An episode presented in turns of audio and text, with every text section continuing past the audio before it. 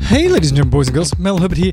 It's time for your Elon Daily Part of your Talking Tesla Network podcast thing, Monday, July 29th. If I'm lacking a little bit of energy, it's because it's late, really late at night. Just got back from a trip up the coast and we got home late. Do you want to know why we got home late? Let me tell you why. It's going to be a bit of a rant. This is going to be a short one, and then there's a lot to talk about this week. But um, we got to uh, Atascadero which is about halfway between here and Santa Cruz, which is where we're headed.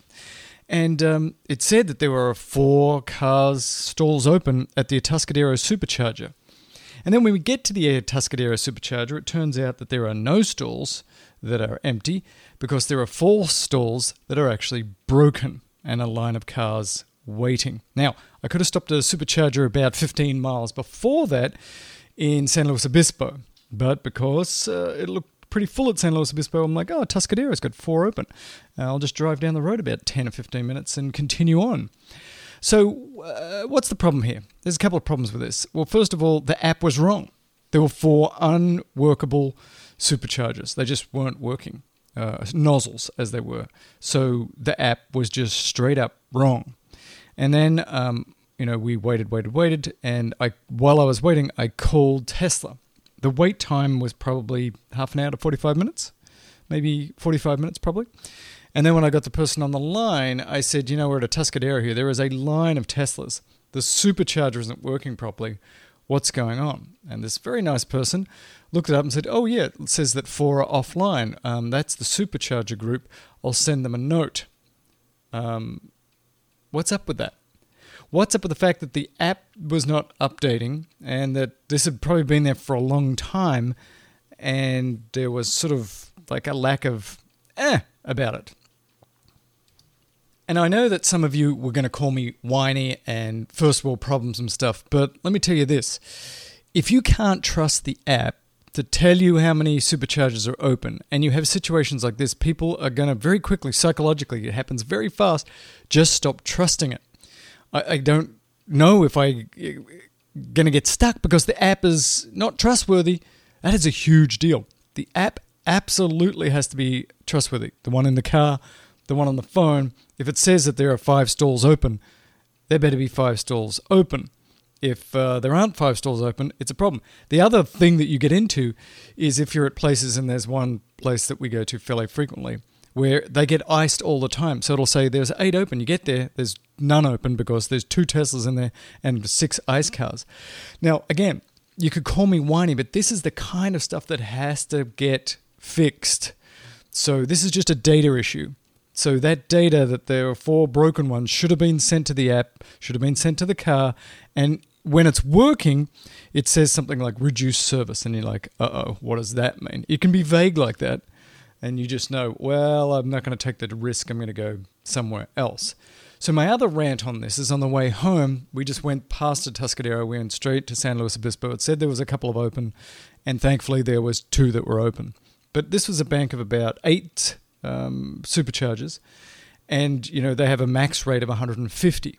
But I knew going in there, told the family and the friends that are in the car, um, we're not getting out of here anytime soon because I've been at the supercharger before and many like them.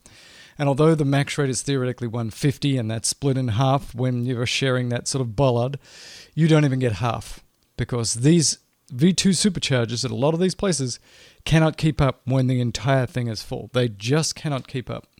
And so instead of getting um, 75 kilowatts, we were getting 42 kilowatts. So really slow rate of charge for a supercharger. Great if you're at home. Not if you want to sort of turn this around and get back on the road. And it stayed that way for a long time, and ultimately it sped up a little bit after some people left. But it drives me a little bit crazy when there's all of this discussion about rate of charging, and we read about it in the notes all the time, and we hear Elon talking about it and other people. And I want to just like say, ask the question, at least in one of these these sort of um, quarterly reports and all of this stuff. Let's talk about real world charging. What's V3 real world charging going to be like? And what I mean by that is when that entire thing is full.